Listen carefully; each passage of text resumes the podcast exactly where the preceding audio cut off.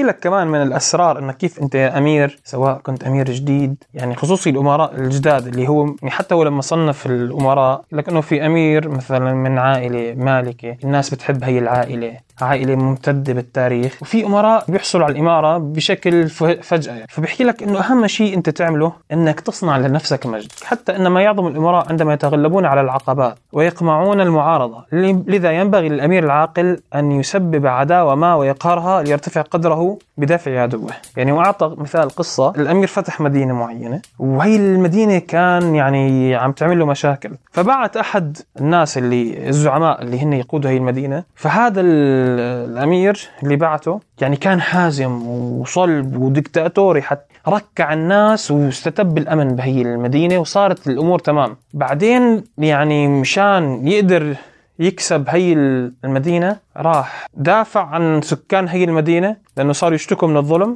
ومسك هذا الوالي اللي هو بعته وأعدمه وشقه لنصين هذا الأمير. فبالتالي هو هيك صنع لنفسه مجد وخلى الناس كلها تطيعه ولو كان هو قدم كبش فداء يعني شخص كان معه ويساعده في ترسيخ حكمه.